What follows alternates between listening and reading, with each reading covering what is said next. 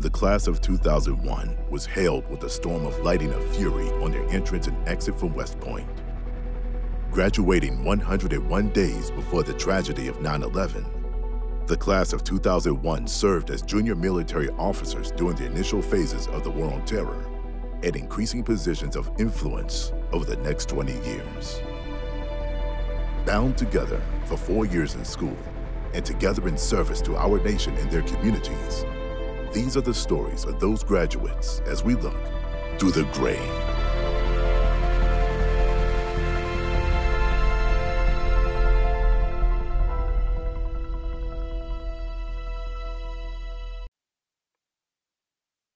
On this episode of Through the Gray, we'll be speaking with Richard Fox. Richard is a Air Force brat, but he currently lives in Las Vegas and calls it his hometown. While at West Point, Richard was in Charlie Company 2nd Regiment, Go Circus, and Bravo Company 2nd Regiment, Go Bulldogs.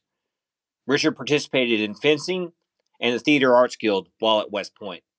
Richard branched field artillery and served at Fort Polk, then transitioned to military intelligence uh, while he was in his first tour to o- OIF 1.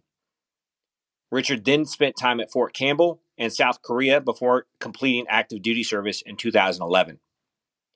Richard deployed to Iraq twice, once in 2003 and once in 2007, and served as a fire support officer, company intelligence officer, battalion S2, brigade staff officer, and Iraqi Army trainer during his service as a field artillery and intelligence officer. Richard finished his active duty service as a Brigade S2. Richard left active duty in 2011 and continued his work in the intelligence community at JIDO and at Fort Huachuca. His science fiction writing career took off just as his contracting career dried up. He's been a full time author ever since. Since that time, Richard has authored over 48 books, been nominated for the Nebula Award, and won the Dragon Award for Best Military Science Fiction or Fantasy Novel for his novel Iron Dragoons. Richard earned a BS in Military History and Nuclear Engineering. Welcome, Richard Fox. Through the Gray has its first sponsor, Urban Industrial Northwest. Urban Industrial Northwest is owned and operated by my childhood friend, Greg Hostetter. Greg and I grew up playing in the woods and hitting each other with sticks. I joined the military and Greg joined the trades. We both love the outdoors and the Pacific Northwest. Please visit his site and see the amazing work he and his team are creating. Urban Industrial Northwest is a furniture and fabrication company specializing in handcrafted products using heritage lumber deconstructed by architectural salvage companies from structures dating back to the late 1800s to early 1900s. Everything from their powder coated hardware to their top selling reclaimed wood desktops are carefully constructed by their team in shop to create one of a kind statement pieces for your home and office needs. Check them out on their Etsy store, Facebook, and Instagram, or give them a call at 360 703 6936. And mention this ad for a 20% military discount on your order. And to top it off, shipping is free straight to your door nationwide.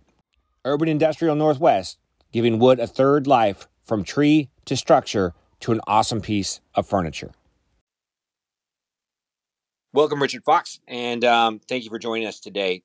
So, what caused you um, to apply to West Point? So, uh, West Point. Uh, back when I was in junior high school, I went. I took a trip through the guidance counselor's office and found one of those sort of catalogs. They're all about West Point. Oh, here's all the classes you can take. Here's all the training. Here's what happens. Everything, etc., etc. This was the mid '90s, and I'm looking at this. And I'm, I'm thinking, this looks great. My mother was already in the Air Force, so I was kind of already getting into uh, the military sort of lifestyle. So I was like, okay, West Point, this, this, this seems great. So back in middle school, I started tailoring my entire high school experience to getting into West Point. And then uh, my mother was stationed overseas in Okinawa and then uh, on an Air Force base and I applied to the Air Force Academy and West Point and got accepted to both. And back when you're 18, uh, the, a lot of people around me had said, Richard, you, you should go to the Air Force Academy instead. That you that way you could be in the Air Force. And uh, as I was going through the whole uh, medical pr- uh, process, I, I, learned that I was colorblind to a pretty decent extent. And because when you're that colorblind, they won't let you touch the aircraft or even try to fly them uh, because you'll crash. Which I, which after I got some time to the simulator, I understood. Yeah, that's legit. Not letting colorblind people do that. So my logic as the 18 year old was, well, if I can't go fly the planes, I'll go jump out of them. Take that, Air Force. So I went there. So I went to to West Point, and uh, never did go airborne because of some of some of the injuries I sustained while as a cadet. So, uh, but it was it came down to which service academy did I want to go to, and I chose I chose West Point. So, I mean, the primer there was, I mean, you said way back in like middle school, this is what I want to do. I want to go to service academy. Um, and then you made the decision between the Air Force Academy and, the, and, and West Point. When you walked in, um, were you prepared? I, I did a lot of junior ROTC in high school, and so I, I think I, I did pretty well uh, for getting to West Point. I mean, I'd been raised on military bases for many years. I'd been around military folks, so I kind of I kind of knew what, what what to expect. And I remember as a cadet, I get a lot of people would ask me like, "Are you prior service?" A, a lot, which the answer was no. I was not. I'd just been around so many military folks for so long, so I I, I was I was pretty ready to be a cadet, but I was not quite ready for all the West Point stuff that was coming up. So. Can you elaborate upon that? Well, you know, it's uh, for everyone who's been to West Point. You're there's uh you, you really you could there's both folks there who love it, and they love every single day of West Point. They just can't wait to to, to wake up and be there again. And then there's other people who get there and they kind of have that that Gob from uh, Arrested Development sort of moment where they look around and go, "I have made an incredible mistake." And I think it was about like two weeks into Beast because I remember when I first got there, I was looking at all the the, the, the buildings and everything, and like, wow, it's just like a castle. Two weeks later, I'm going, wow, it's just like a prison. And it's kind of like, what did I get myself into? and so, you know, and uh, my West Point experience, uh, I'm going to rate it as being pretty poor overall. But I really, uh, I did enjoy the academic uh, education I got there.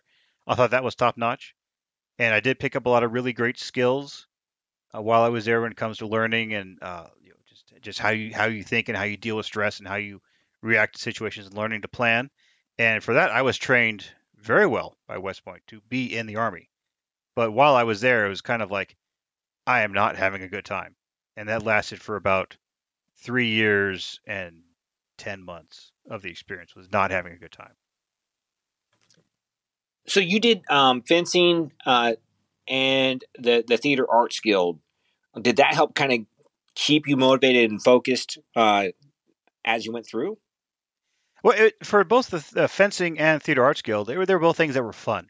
I liked uh, helping organize all the shows that came in, and I got to you know work backstage and see how the lights work. And there was always lots of food, or, or when tag was around, and also it kept it got me away from the barracks and away from you know other stuff that was you know not as much fun to just go down to Eisenhower Hall and set up the set up the shows coming this weekend. That was fun. I liked it a lot. Fencing, I got to stab people. Well, who doesn't like that? You know, and for as far as also for the fencing is that you, you got to leave and go on the to, to the matches everywhere, and I was also it was, it was, a lot of fun. So it was a, the, the fencing and the theater arts guild. They were both kind of things where I could you know go and not be doing cadet stuff and have a good time.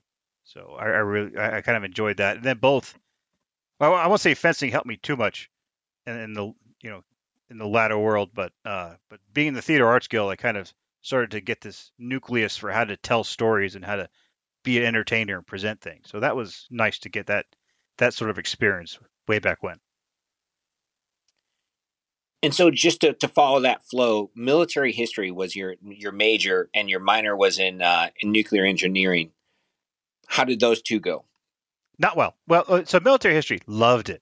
I, I, I had a great time with that. And back um, freshman year, plebe year, I'm talking to West Point person. I can say plebe, not had to explain it. Uh, back in plebe year and yuk year, I, had done pretty well academically, and I had my pick of tracks.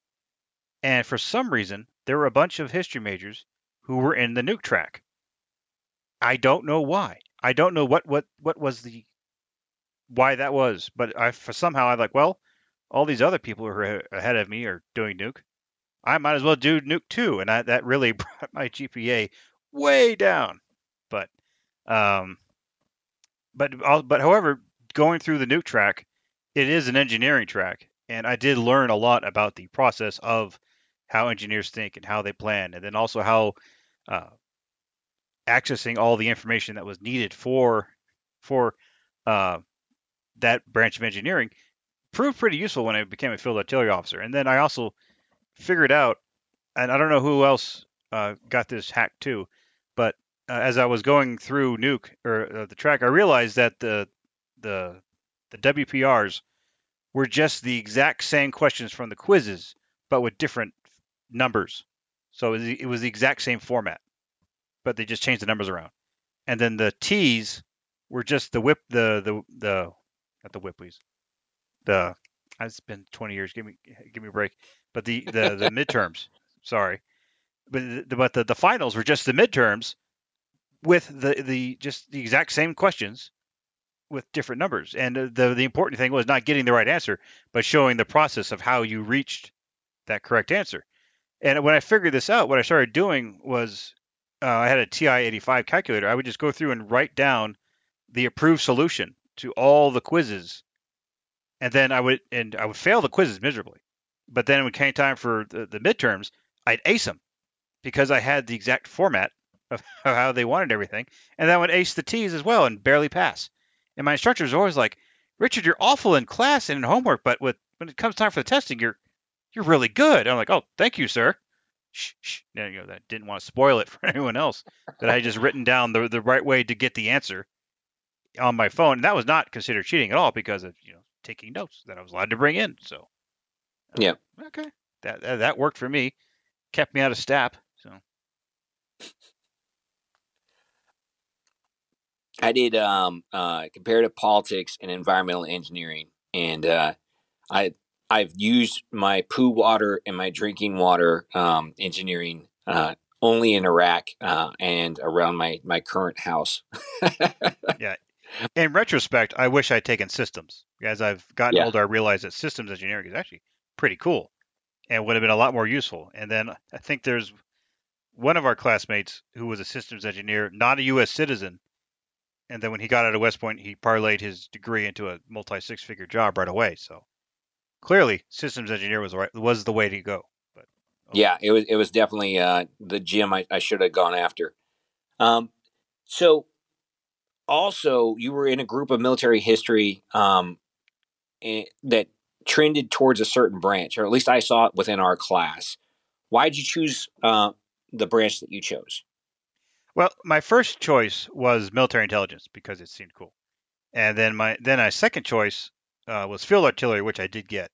And I had it to, to do all over again. I would have gotten better grades and gone MI pure, but uh, other than that, I sh- might have gone armor instead. So field artillery. My father was a field artilleryman in the Marine Corps, so I was also I could tell myself I'm just following my father's footsteps. And field artillery, it was a uh, it is, a good branch but I was in oh, after I graduated, went to, to uh, Fort Polk, so not Fort Polk, uh, Fort Sill, and then from there it was out to uh, Fort Polk with two ACR, and the artillery we had was old M198s, which are so decrepit even the Ukrainians wouldn't want them to now, and uh, we did not do a whole lot of artillery during my deployment. And while I was deployed, and we all the guns just sat in the parking lot, I'm like, "There's no future here." I need to go do something else. And I put in a packet to switch to MI uh, while I was in Iraq. So, so talk me through um, BOLC uh, and then uh, Iraq 2003, 2004, uh, and uh, arrival at 2CR. So basically the prep up to Iraq and then uh, what you saw in Iraq. Right. I was at, uh, it was just called FAOBC back then. It wasn't BOLC yet and we went to FAOBC, and I was there on for 9/11, and you know, we, we was we were actually there at class when all the stuff was happening, and people, you, well, we all remember what that was like, and uh, not a lot of stuff changed whilst at Fort uh, Fort Sill, uh, but people took training a little bit more seriously after that. I do remember uh, at one point where you know it was later on a Friday, and then we got word that we weren't getting released at normal time, but rather the post commander was coming down to talk to us, to our class in particular. And everyone started thinking, "Oh my God, our, our orders are going to get canceled. We're all going to Iran. It's World War III. What's going on?" And then this this the post commander comes in and starts talking about the parking situation across Fort Sill. and, it's, and it's kind of like, really, sir? We, uh, read the room. I mean, we couldn't say that, of course, post commander, but it was uh, that was a kind of, a, of an experience that kind of let me know, like, hey, this uh, this real army I've been hearing about for so long, it may be a lot like West Point, huh? Imagine that. So, so uh, so went finished FAOBC, went to uh, Fort Polk, and I got to Fort Polk while my squadron was at NTC, and I got there like two days before they came back.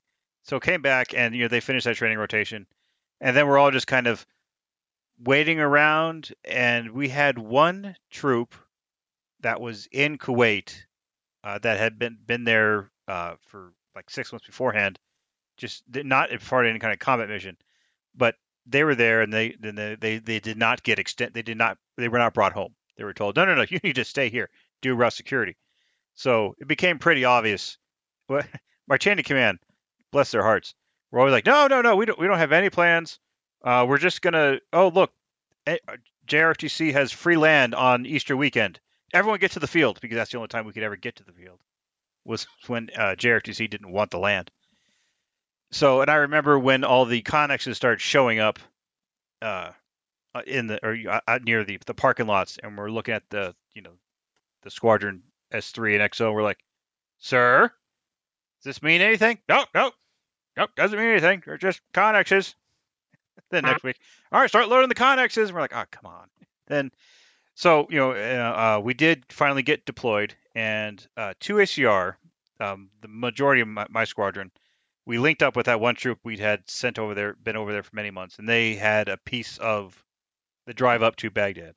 But by the time we got to Kuwait, I remember being in the mess hall uh, with some other lieutenants, and we saw George Bush land on that aircraft carrier underneath the mission accomplished banner.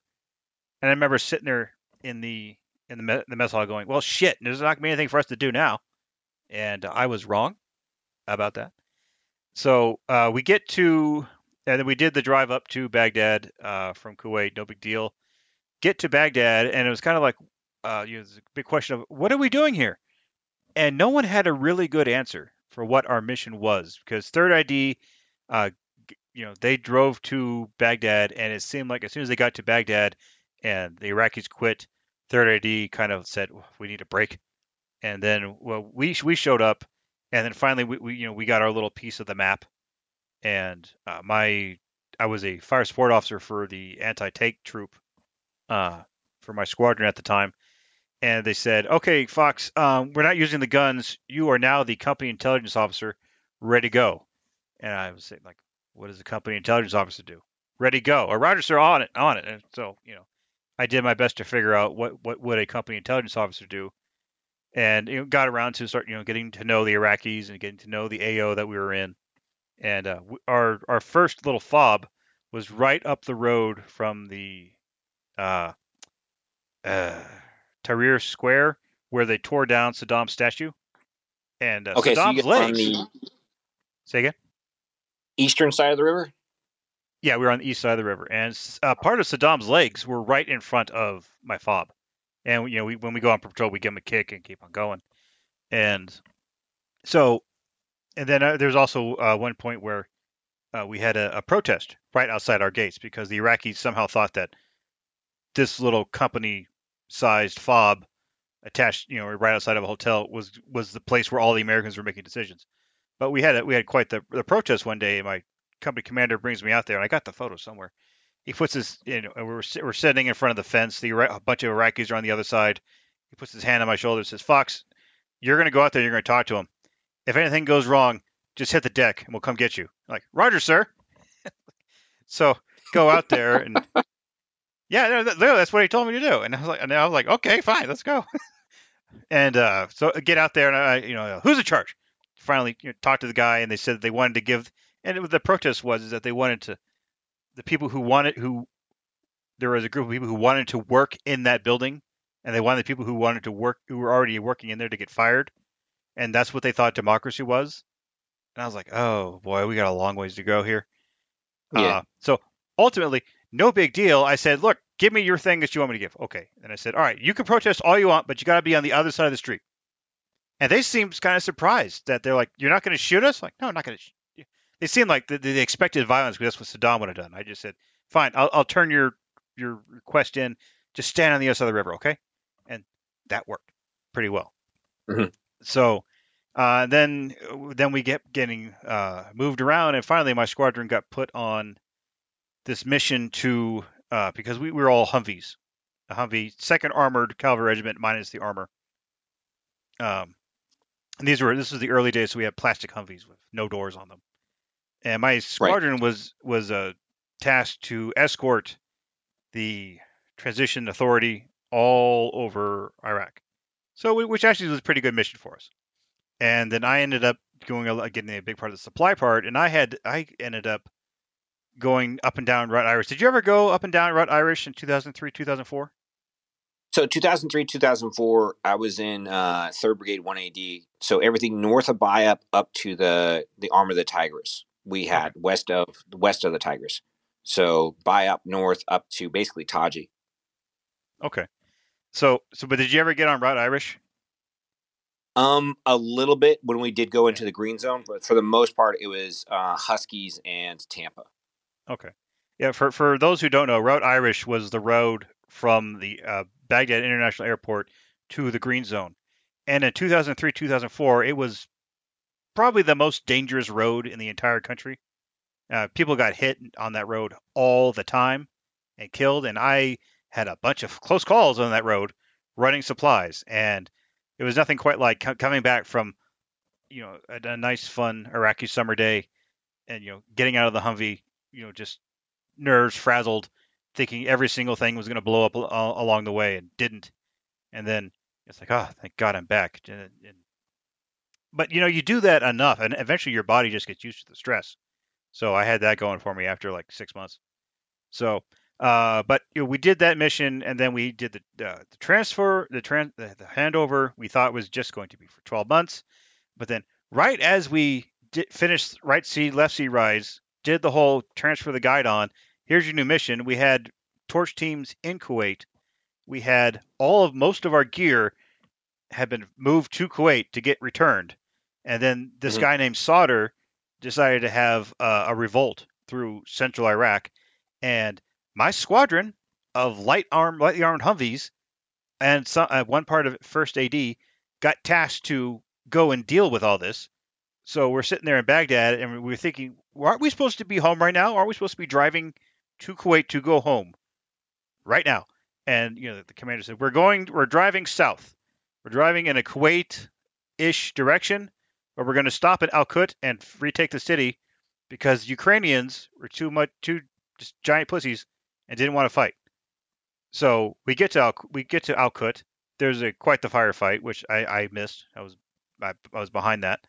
Uh, Root took the city. The Ukrainians were there, and they seemed to just want to stay inside their little barracks. I remember it was this had this surreal sort of moment where I pull into the, the base with Ukrainians on it, and there's all this Russian equipment, and the Ukrainians wanted to have their picture taken with our stuff. And I'm like, MFer, you've got the BMP. Why aren't you? So anyway, so I was a little perturbed, but so we we, we go to Alkut, we get Alkut under control, and then then uh, the chain of command said, "Oh, back to BIAP." And we, we draw drive back to BIAP. We're like, we, we don't know what the hell's going on. Are we going home now? No one knows. I said, "Okay, we're driving south again, and we're gonna stop in Najaf." We're like, "Oh fuck!" So we get to Najaf, and we and we get through, and we're, we're trying to get this city under control because Sadr's there and had a uh, there, there was a quite a long series of of running gunfights that the squadron was involved in, and uh, there's one night where we had so hold on let me as a former military intelligence officer let me try to tell this story so I don't have to move to Russia. So we there was one day where we were planning on going out and doing this operation on the the east bank of the, I think it's Tigris River, and we're all lined up. We're all ready to go, and then the battalion uh, intelligence NCO I see comes running out, arms waving, with some papers in his hand. He runs up to the squadron commander's vehicle, and, I, and he starts pointing furiously at the map. There's a lot of back and forth, back and forth. Squadron commander gets on the radio, and says, "All right, uh, return back to return back to the, the the parking lot. I forgot what it's called. Uh, we're not going out tonight." We're like, we're all sitting like, but I thought, all right, fine. So the next night we go back out, and this night, this time for the mission, we had an AC-130 in support, which turned Right. out to be a good idea because uh, some of our intelligence collection assets had identified a bunch of uh, Haji's defensive positions alongside the river. So Haji, in his wisdom, had put his back to the river uh, when he was going to fight us. So he fixed himself in place. So, so our squadron just rolled up, you know, uh, laid down machine gun fire, and then here comes the AC-130 just circling and just boom, boom, boom. It was a great night for us, not for them. And so after that, Najaf uh, was pretty much pacified, and they said, chain of command said, "Good job, everybody. We need you to drive south and stop in Diwania." We're like, "Oh my god, seriously?" So this is like month 14 of a 12 month deployment. Yeah. So we get we get to Diwania where the Spaniards, no, yeah, the freaking Spaniards. Spaniards had a base, and El Salvador and the El Salvadorians had a base, and they said, "Okay, Fox, uh, you are now going to take over all the contracting that the Spanish had." I'm like, "But I don't know how to be a contractor." You are now taking over all the contracts. Okay, sir, I get it. I get it. So I took over all these contracts, and uh, and they they told me sign contracts. We need to get this Iraqi army base or his Iraqi National Guard base up and running. And the Spanish gave me, uh, you know, their their contracts that they had running and stuff like that. And so I was just sitting there, just I was being the contract guy and also being the the pay guy. And so when the when the Spanish left, they had uh, uh they abandoned a lot of office equipment that no one signed for. So when you know they had this office full, there was a, there was a copy machine, all this great furniture, and I just uh, so I'm like I look at all this stuff and I called the uh, the headquarters XO and said bring your truck, don't say anything, get your truck over here. So he so the XO shows up with his couple of empty Humvees and we just reappropriated all that excellent furniture and now it became part of our squadron talk. It was I was pretty proud of that. That was some uh, I don't want. I I, I, can't say it was stealing. No one. It didn't belong to anybody. It was just there. So, you know. Um.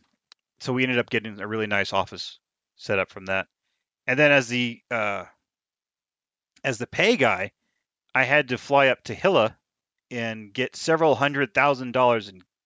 Well, I got some cash from that for payment, and then later on, uh, the, the, because we paid all the Iraqis in cash, uh, they said, okay, you have to have all the money transferred to this local Diwania bank, and then you go pick up the cash and you pay the Iraqis.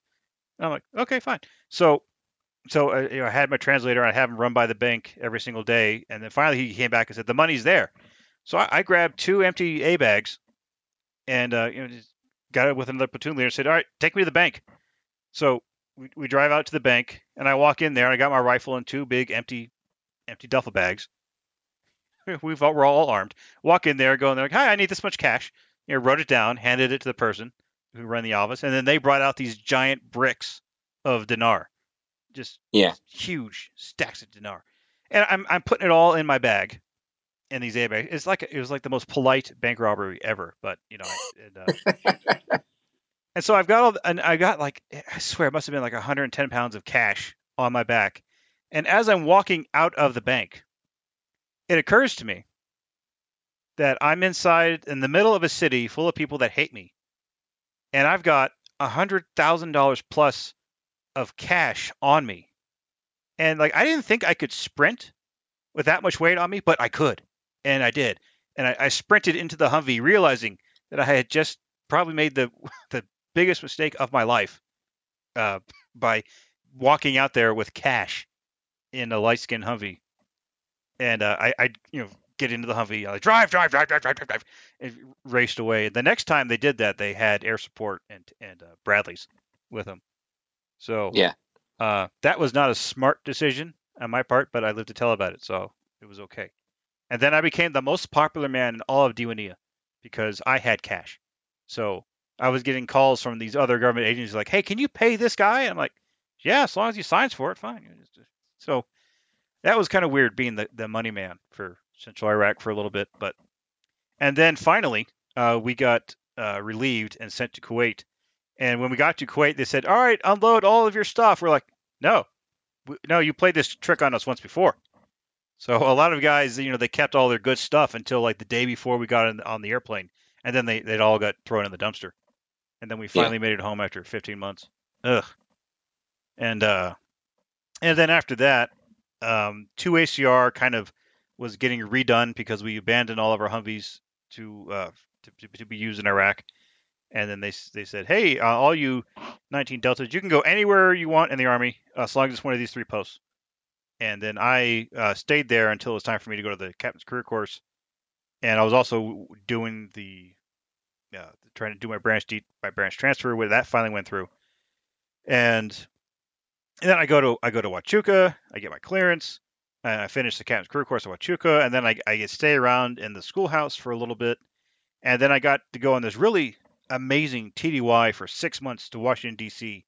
to work on uh, uh, the Office for the Administrative Review for the Detention of Enemy Combatants. You can tell a, a, a bureaucrat came up with that name but it was this organization where they just looked through all the files of people who went who were at in uh, Guantanamo and see can we release these guys because you know there've been some uh, some bad press revolving detainees in Guantanamo. So and then during that I got put on uh, I got to review the files on some really high value detainees and I don't want to say any more about that. But that gave me a glimpse of how intelligence work was done outside of the army, and I saw that, and I'm like, oh, I want to go there. And somehow, my thought was, you know, I, I saw this really amazing promised land that was not in the army, and my thought was, how do I get there while I'm still in the army? It never occurred to me, just get out of the army and put in an application, silly. No, it was like I have to do this in the army still. And so I, I talked to some people, and they said you have to deploy again if you want to get considered for this other thing that we don't talk about. And I was like, okay, where can I go? And they said, um, 3101 at Fort Campbell. When can you leave? I'm like, I, I got nothing. I can go now. So I got to Campbell. I was battalion S2, deployed again. And this time, uh, we, we knew it was a 15 month de- deployment at the very get go. And so we were kind of like all mentally ready for that. And I already done a 15 month or so I was like, okay, I, I can do this too. And uh, but while we were getting ready to go, that's when the awakening happened. And for those who don't know, uh, the Iraqi Sunni tribes turned against Al Qaeda in Iraq and the other militants, and uh, basically won the war for us by uh, getting rid of Al Qaeda through most of the country.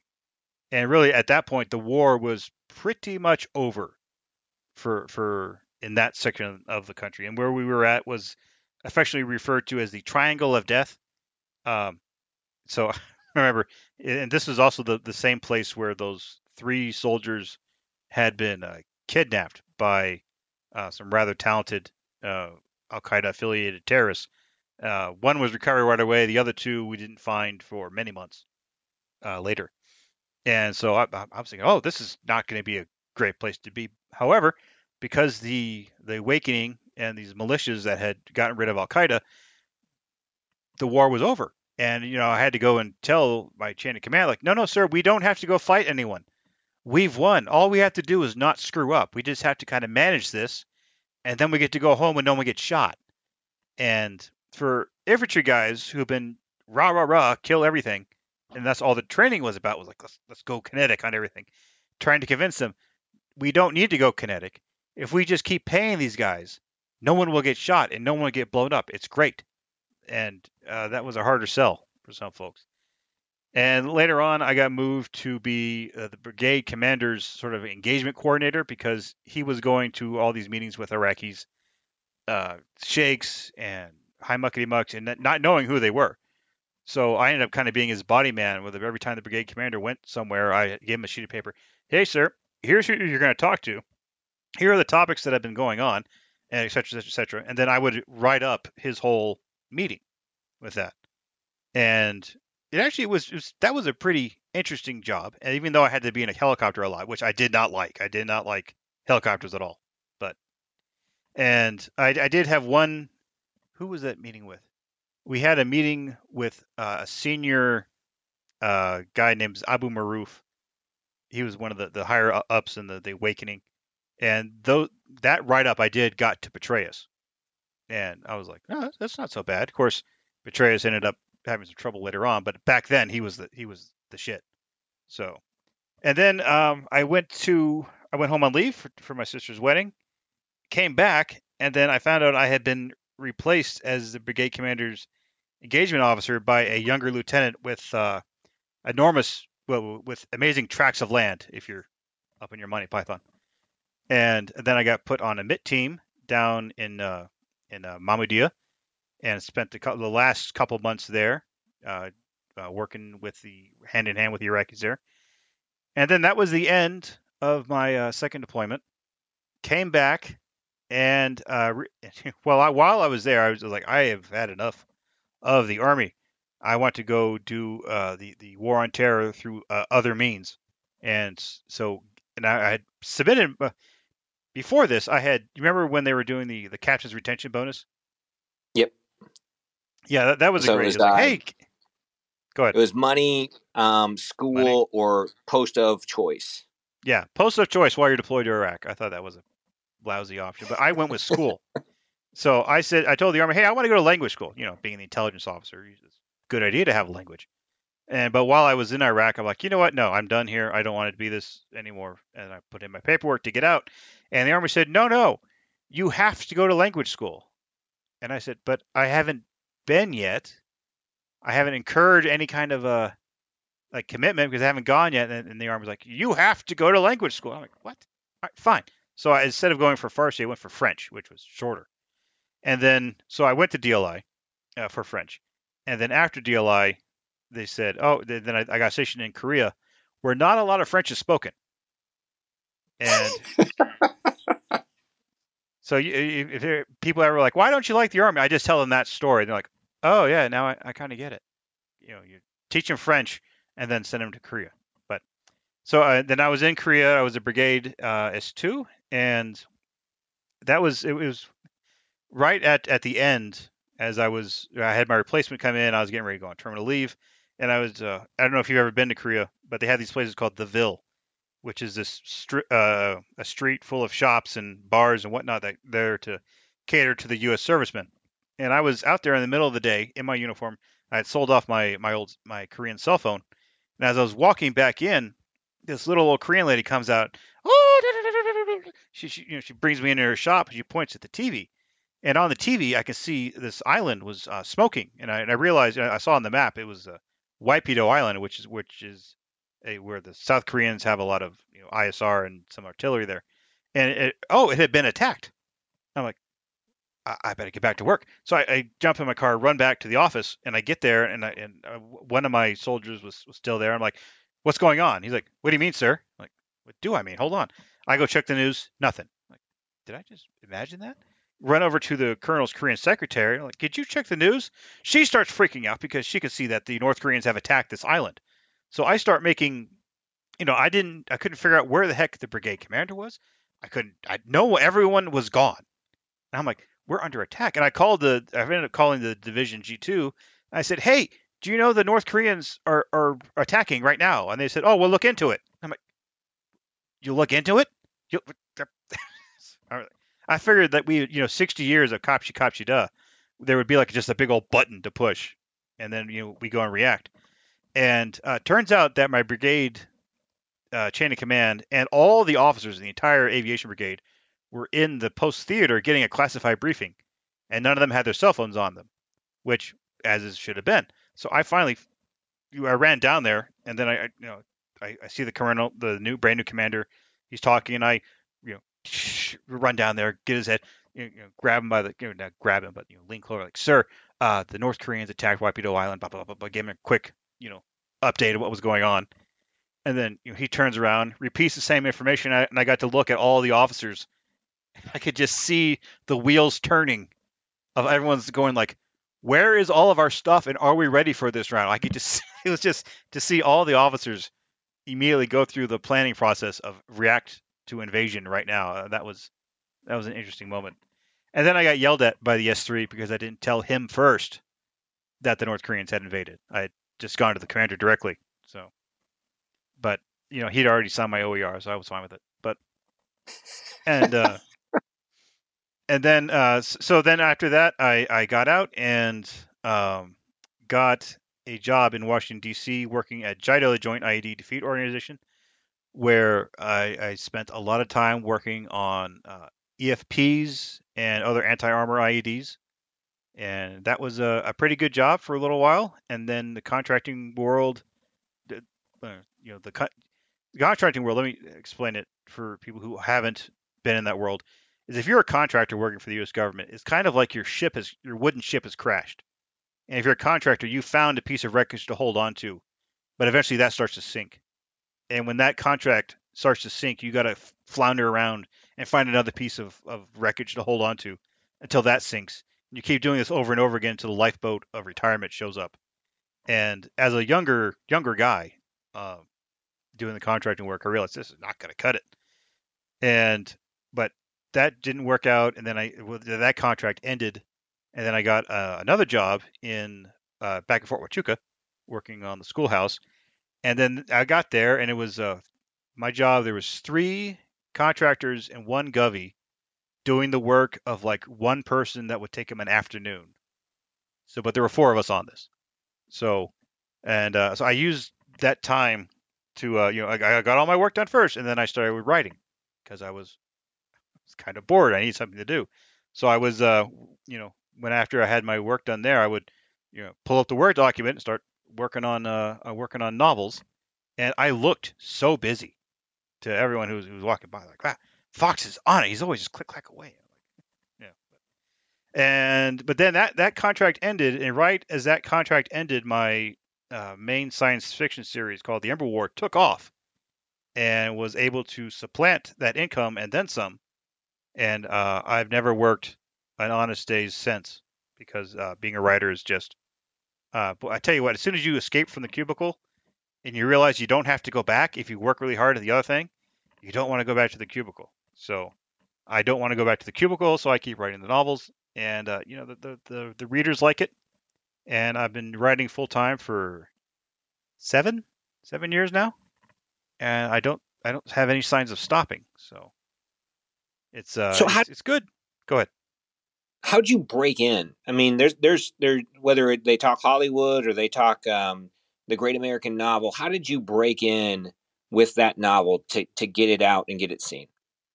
Well, it's I got to thank Jeff Bezos and Amazon uh, and also Apple because uh, what happened in about 2009.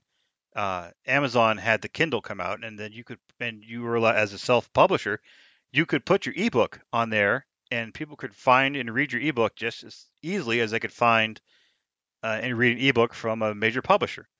And so I had found this one guy's blog. Well, let, let me back up a little bit. I was on leave and I was I was uh, watching the History Channel with my brother, and the Red Baron there's a Red Baron show biography came up, and he looked at me and said, "You know, there's never been a movie about the Red Baron." And I said, "Yeah, you're right. There hasn't. Actually, there had been one by Roger Corman, but anyway."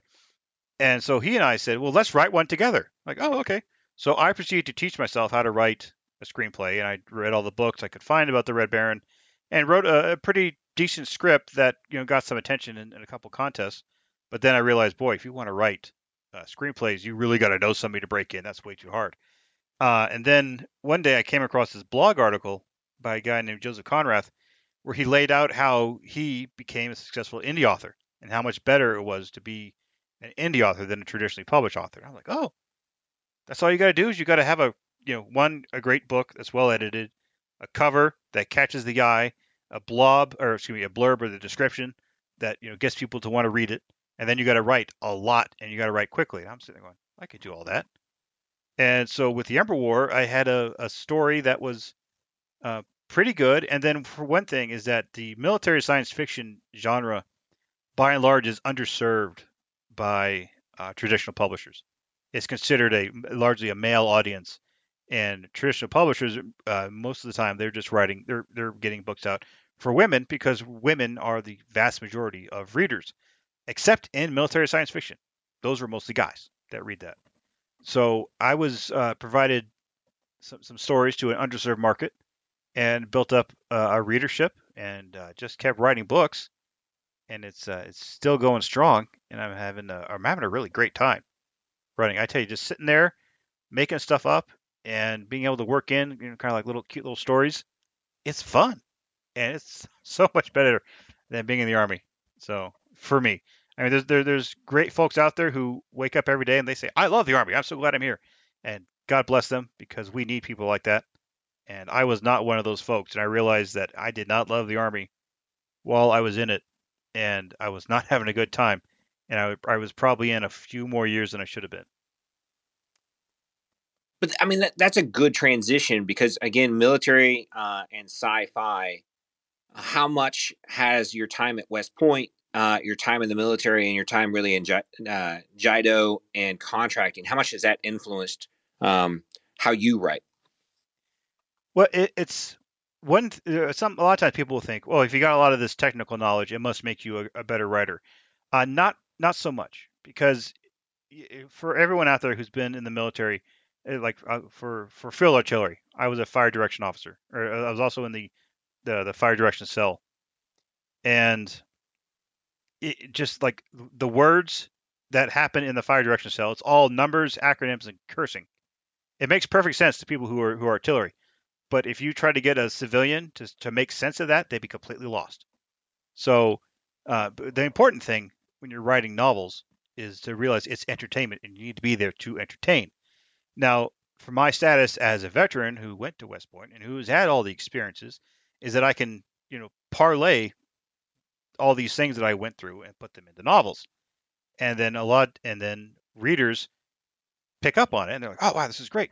Now, you don't have to do that. There's, what's his name? Tom Clancy, um, best selling military thriller writer of all time, never wore uh, a uniform for a single day in his life. He just had a library card and liked to read. And he uh, wrote some excellent novels just because he did open source research.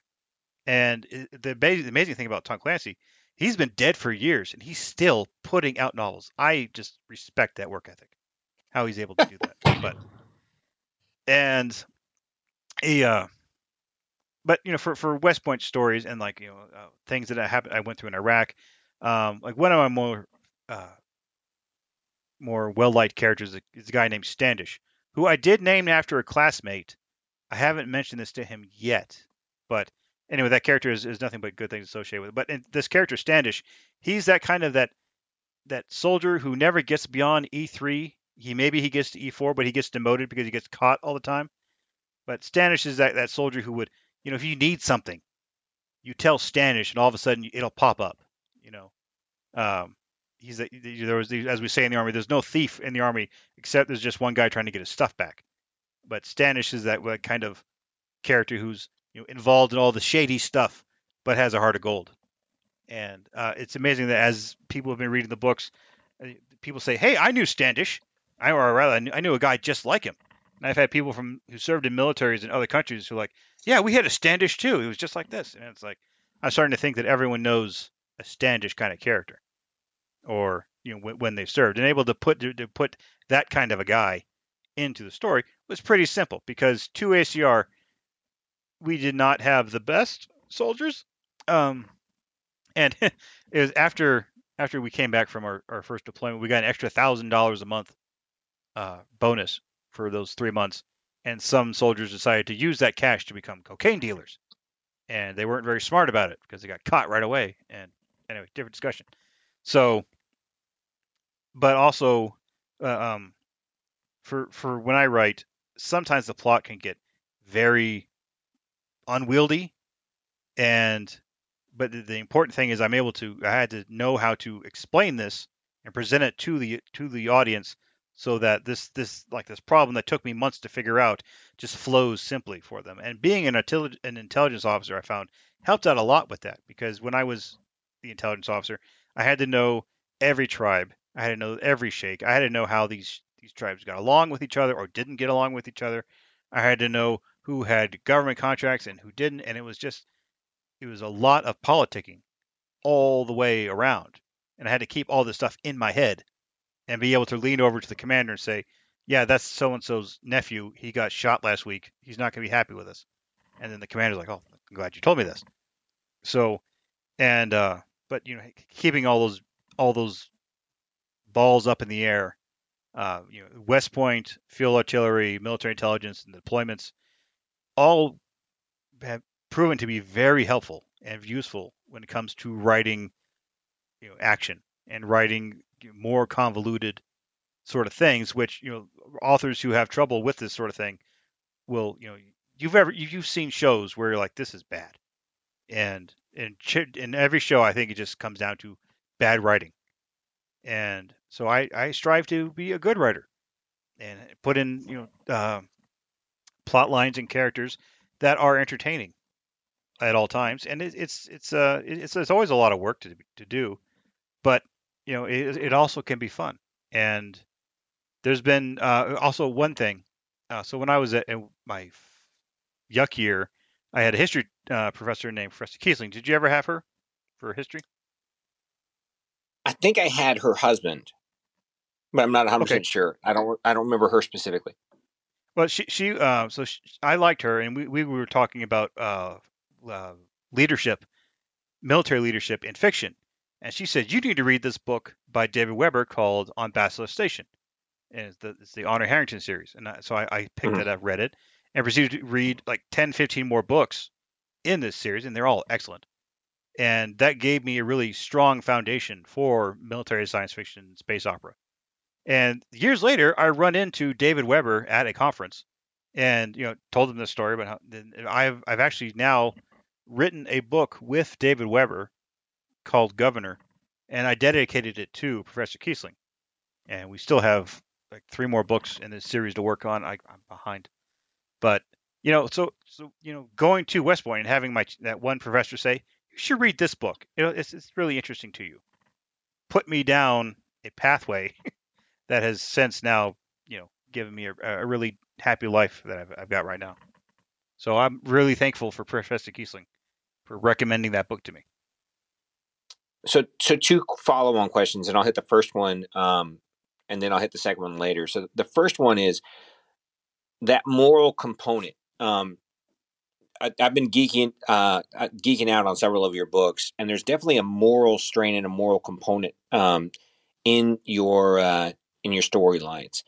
Um, talk me through wh- why you put that in there, and, and, and really the impact in your head as you're as you're identifying what things do we want to talk, and why do I want to speak about them in, in my in my stories.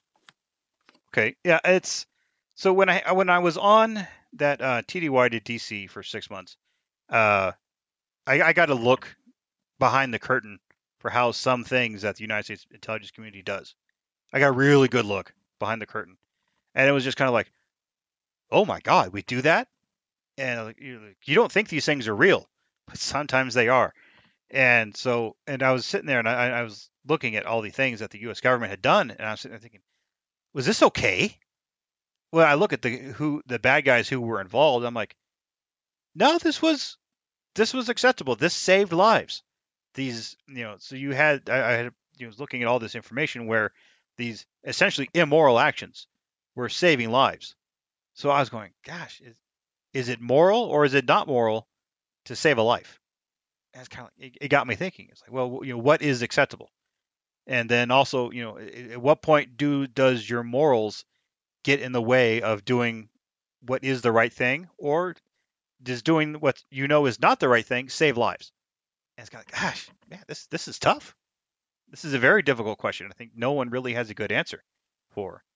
And it's it's good to have people have that discussion before it's time to make a real life and death decision. So if you can sit there and go, here's this problem, uh, this you know this sort of moral situation that these characters have found themselves in how would you react? And then if you got the time to sit there and ruminate on the right decision, you can probably make make the the correct decision. But rather, if it's you know you got you know so you've got this this uh, terrorist, the, the, classic example of you know he's put a bomb somewhere, uh, is going to blow up and kill innocent people. What do you do to find out where this bomb is within the next you know however much time you have left? Tough question.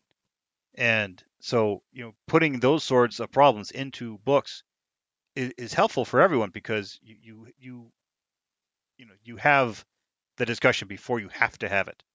If that makes any sense.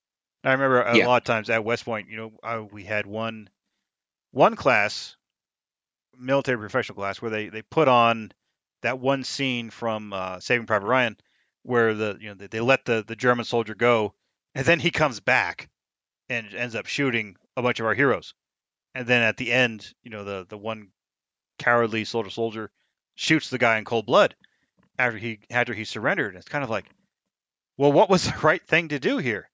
Because you saw you you let this guy go now, he might come back later and shoot you. Versus, do you kill the prisoner so he can't come back and shoot you later? What was the right situation to go through all this? It's kind of like you know, it's good to have these sorts of discussions. And for me as the writer, I prefer to you know pose the question to the reader, have characters take different sides, and then not give the reader my answer. Because if you do that, then the reader immediately spots where pre- where the author is preaching, and then the, the whole value of uh, the discussion is lost. So it was uh so it, it, you I, I like to put those in there just so that people can stop and think, what would I do in this situation? Which is really is kind of the whole point of fiction, is you know is you get to have the sort of vicarious problems and not actually have to deal with it. And then the follow up question is um, the characters you write about, um, the humanity and the ability uh, for the reader to relate to them. Um, in your interactions with your readers, um, does that ring true with, with veterans and with uh, your readership that the way you portray, although they are soldiers in the future and space marines, does it ring true to the way that you write and the way that they receive them? Yeah, I, I don't think there's too much of a difference because uh, if you go back to a Roman legionnaire, they're gonna be they're gonna have a lot of the same sort of problems and gripes that a soldier does now. I mean, if if, I if I told you there's a soldier sitting on the side of the road throwing rocks at a tree, what what century is he from? It could be any century, because soldiers are always going to be doing that. They're always going to be throwing rocks. Soldiers are always going to be complaining about pay and food, and pretty sure their chain of command is nothing but a bunch of morons. And they're all scared of death and they all just want to go home and you know call up that one girl that you know they had a relationship with that one time. And so you it's, it's understanding that you know humanity is by and large doesn't change too much. It's just the window dressing.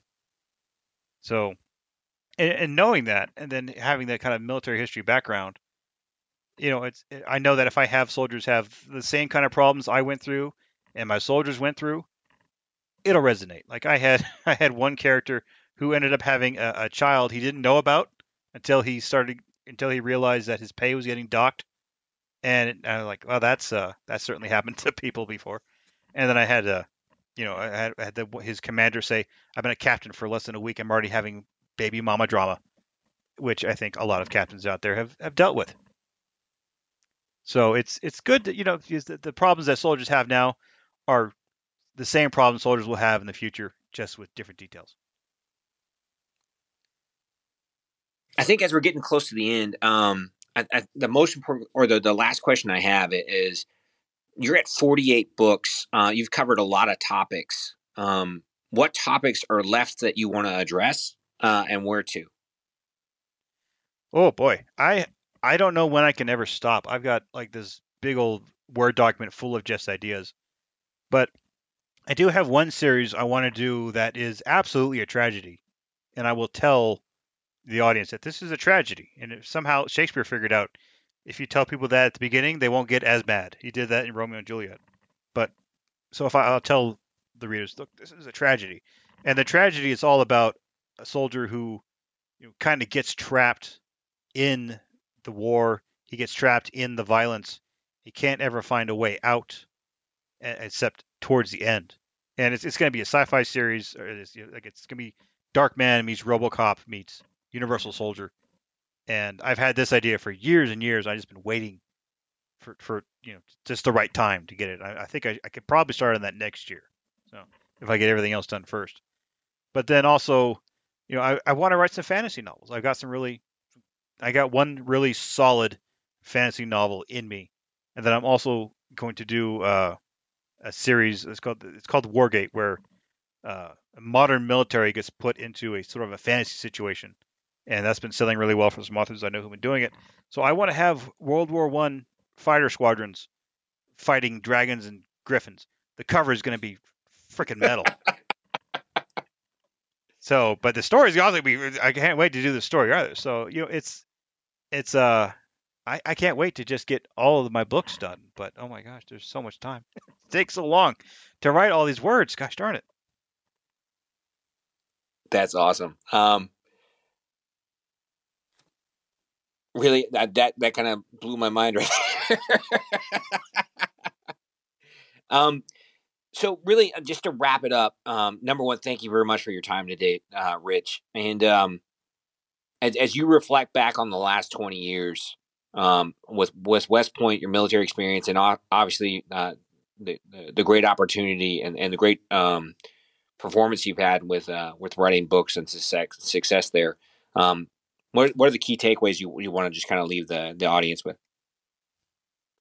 You know, it, do what you love, because if find what you love and and do that, or as um, as a not Joseph, yeah, Joseph Conrad said, find your bliss, and that really, once I figured out to, how to do that, my life got a lot better, and I'm I'm so much happier for that. And you know, and also you know, my time in the army and my time at West Point, I would not rate it as the happiest time of my life, but you know what? I gained a lot of uh, real valuable skills and and uh, lessons that have been uh, I've been serving me in my where I am now in life, and I'm thankful for them. I don't know if I would trade them, but you know they they have happened, and I am where I am today because of those experiences. And I've got a beautiful wife and three great kids, and I'm living in Las Vegas, having a, a pretty decent time of it. And you know, as much as I didn't like things I went through in the past, uh, they got me where I am today, and I'm glad that I was you know, I got through to the other side. And for everyone out there who, may be going through some harder parts, you know, find out what you love and find out how to get there.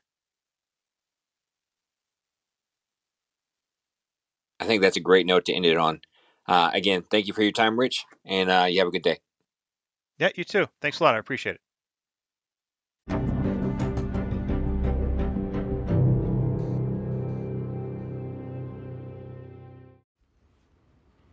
Thank you for listening to Through the Gray. If you like this episode, please give us five stars and follow our podcast. It helps us gain visibility and helps us share our stories.